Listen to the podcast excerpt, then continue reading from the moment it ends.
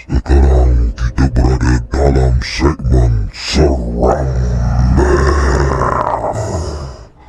Yang baik dijadikan sepadan Yang buruk dijadikan teladan. Syirik dihindari. Jangan sesekali mensyirikkan Allah. Dosa tidak terampun Neraka jahanam Okey, hello semua. Assalamualaikum semua. Okey, bertemu lagi kita dalam rancangan eh uh, segmen seram uh, Paparo FM. Okey, kali ini hari ini hari uh, Ahad eh, hari Ahad 16 hari bulan uh, Februari 2020. Okey, kali ini Paparo nak buat salah satu satu cerita seram eh. Cerita uh, bertajuk berkenaan dengan hantu tali gantung. Okey, kisah yang bermula begini ya, saudara semua. Okey, di kampung Padan Seri sedang musim durian. Sepanjang musim itu, Abang Kop Akop tidur di pondok duriannya beberapa meter dari tanah perguruan Islam kampung itu. Seperti biasa menjelang tengah malam dia pasti menyusul duriannya, dusunnya memungut durian. Kalau tidak, sudah pasti duriannya akan dipungut budak-budak dadah yang sering mayau-rayau di dusun orang tidak kira waktu. Malam itu, angin mendesah. Sekali-sekala kilap memancar, durian amat rahat. Di setiap penyuruhan ke dalam bunyi durian gugur. Kalau tak cepat pungut, habislah pagi esok, kata Bang Akub dalam hati. Sambil mengalas pengkurutan, dia menyuluh di kawasan pangkal pokok yang ada 20 batang itu. Kebanyakan pokok durian di dusun Bangkok adalah pokok tua. Dusun itu harta pusaka peninggalan ayahnya. Angin malam itu terus mendesah, kadang-kadang kuat, kadang-kadang perlahan. Ketika bertiup kejang meliang liuk, kebanyakan nan pokok dibuatnya. Ketika itu juga kedengaran bunyi durian gugur bertambah banyak. Hati Abang aku kepalang gembira. Rezekinya esok hari pasti bertambah fikirnya. Sebiji demi sebiji durian dipungut dan dimasukkan ke dalam bakul rotan. Hati abang aku begitu lega. Duriannya tak sempat dipungut Mat panggilan biasa kepada budak-budak penagih dadah di kampungnya. Bagaimanapun, sesampai saja di pangkal sepotang pohon durian berhampiran tanah kurang itu, abang aku terkejut. Eh, dah datang pun dia. Nasib baik aku sudah habis pungut, tak dapatlah dia. Bisik hati abang kok sebaik saja dia ternampak satu lembaga di tepi dusunnya. Pasal apa dia menuju ke kubur pula? Kata abang kok keheranan. Bang Akuk bergerak menyusul ke penjuru tanahnya Kemudian dia menyumitkan diri di sebalik sebatang pokok besar Lembaga itu bergerak perlahan-lahan Sambil menarik seutas tali bubut Kira-kira dua depa panjangnya Tanpa membuang masa Abang Akuk menyuluh Suluhan tepat ke wajah lembaga itu Sekali lagi Abang Akuk terkejut Apabila wajah lembaga itu menyerupai orang yang dikenalinya. Eh, aku kenal Bisik hati Abang Akuk Pak Misan Abang Angkut melaung sekuat-kuatnya memanggil Pak Misan Orang tua kampung yang sering menjadi temannya berbual. Bagi penduduk kampung Padang Seri Pak Misan adalah seorang tokoh Dia terkenal pendekarnya. Selain itu Dia juga tempat penduduk lelaki meminta ubat Untuk menguatkan tenaga tertentu Tiada sebarang jawapan daripada lembaga itu Dia terus berjalan Sambil mengheret tali bubut Tidak beberapa minit Satu kejadian mengejutkan Bang Akub Sebaik-baik saja dia membongkok memungut durian dan kemudian tegak semula lembaga wajah Pak Misan hilang dalam gelap malam itu. Puas juga Bang Kuk menyuluh di setiap penjuru dusun duriannya. Namun, lembaga itu tetap tidak kelihatan lagi. Abang Kuk melaung memanggil Pak Misan tetapi tidak ada sebarang jawapan. Dia mula takut. Angin bertiup lebih kencang. Daun-daun berguguran. Kilat memancar sekali-sekala Bunyi burung hantu di kejauhan Menambahkan seram suasana ketika itu. Bang Akub betul-betul ketakutan. Dia tidak memulihkan lagi durian yang gugur. Apa yang ada di bakulnya Itu saja yang dibawa pulang ke pondok. Langkahnya begitu cepat. Hatinya bertanya-tanya sendiri. Eh, mengapa Pak Misa merayau di tanah kubur pada tengah malam begini? Menjelang subuh, Bang Akub pulang ke rumah membawa durian yang penuh syarat di dalam bakul di belakang motorsikalnya. Sebaik saja sampai di kepala simpang Bangkut terkejut besar Ramai penuh berkumpul di situ Sebuah Land Rover hitam juga ada di situ Eh, apa halnya? Tanya Bangkut Apabila ternampak kaki orang terjuluh di belakang Land Rover hitam itu Pagi itu, kampung Padan Seri kempah secara tiba-tiba Seorang penduduk Mat Jami menemui mayat Pak Misal terlentang di bangsa di belakang rumahnya Terpandang saja mayat itu Mat Jami patah balik ke masjid. Dia ingin memberitahu jemaah masjid yang belum pulang selepas menunaikan solat subuh. Ketua kampung dan Pak Imam masih di masjid. Mereka dan beberapa jemaah terkejut dengan berita yang dibawa Mat Jami. Tanpa membuang masa, mereka beredar ke rumah Pak Misan. Pak Misan sudah kaku di tepi bangsal. Mayatnya dikerumuni semut halus. Eh, apa hal Pak Misan memegang tali? Tanya Pak Imam. Semua yang ada menerpa menghampiri mayat Pak Misan. Soalan itu tidak jawab. Tidak seorang pun di situ yang tahu mengapa seutas tali buk panjang dua depa itu ada di sisi Pak Misan.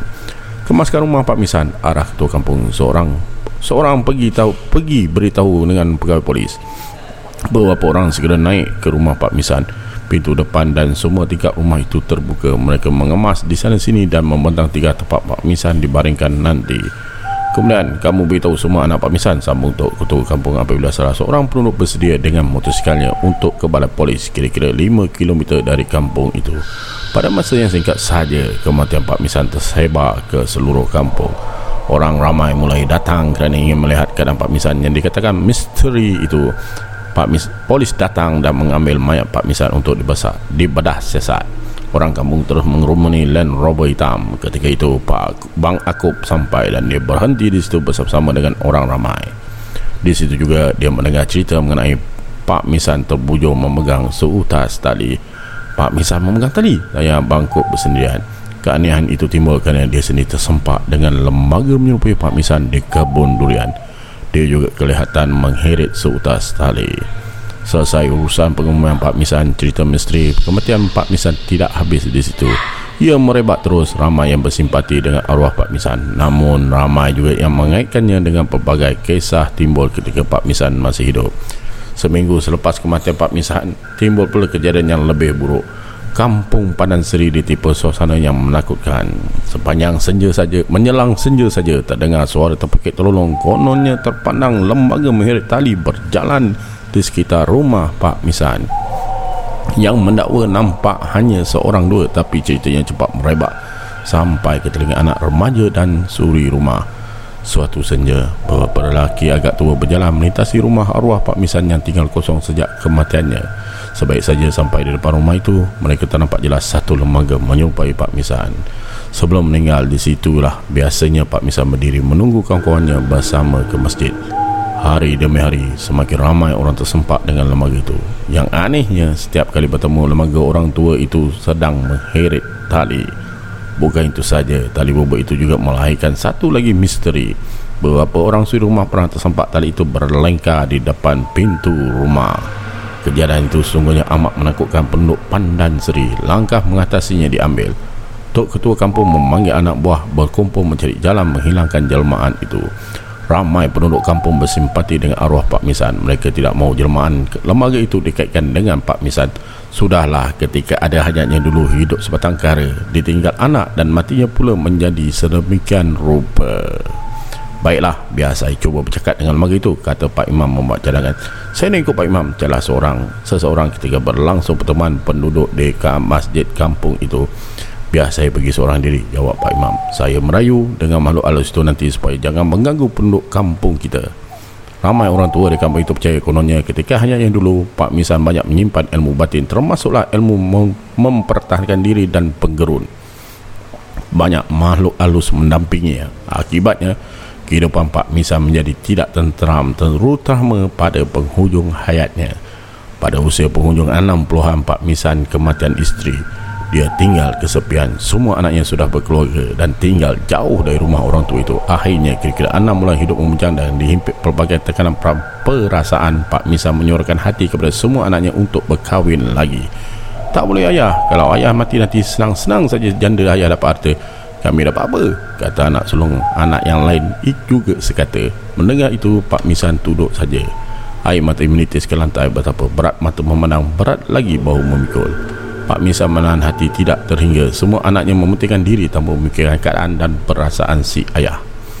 Agak lama juga Pak Misan bergelut dengan perasaan rayuan dan pujukan syaitan tidak putus-putus menyerang Pak Misan. Dengan sedikit iman di dada dapat juga Pak Misan melawannya. Namun sampai bila suatu hari pujukan syaitan bertambah kuat yang menambah janji yang indah-indah dengan syarat Pak Misan mengikut kehendaknya.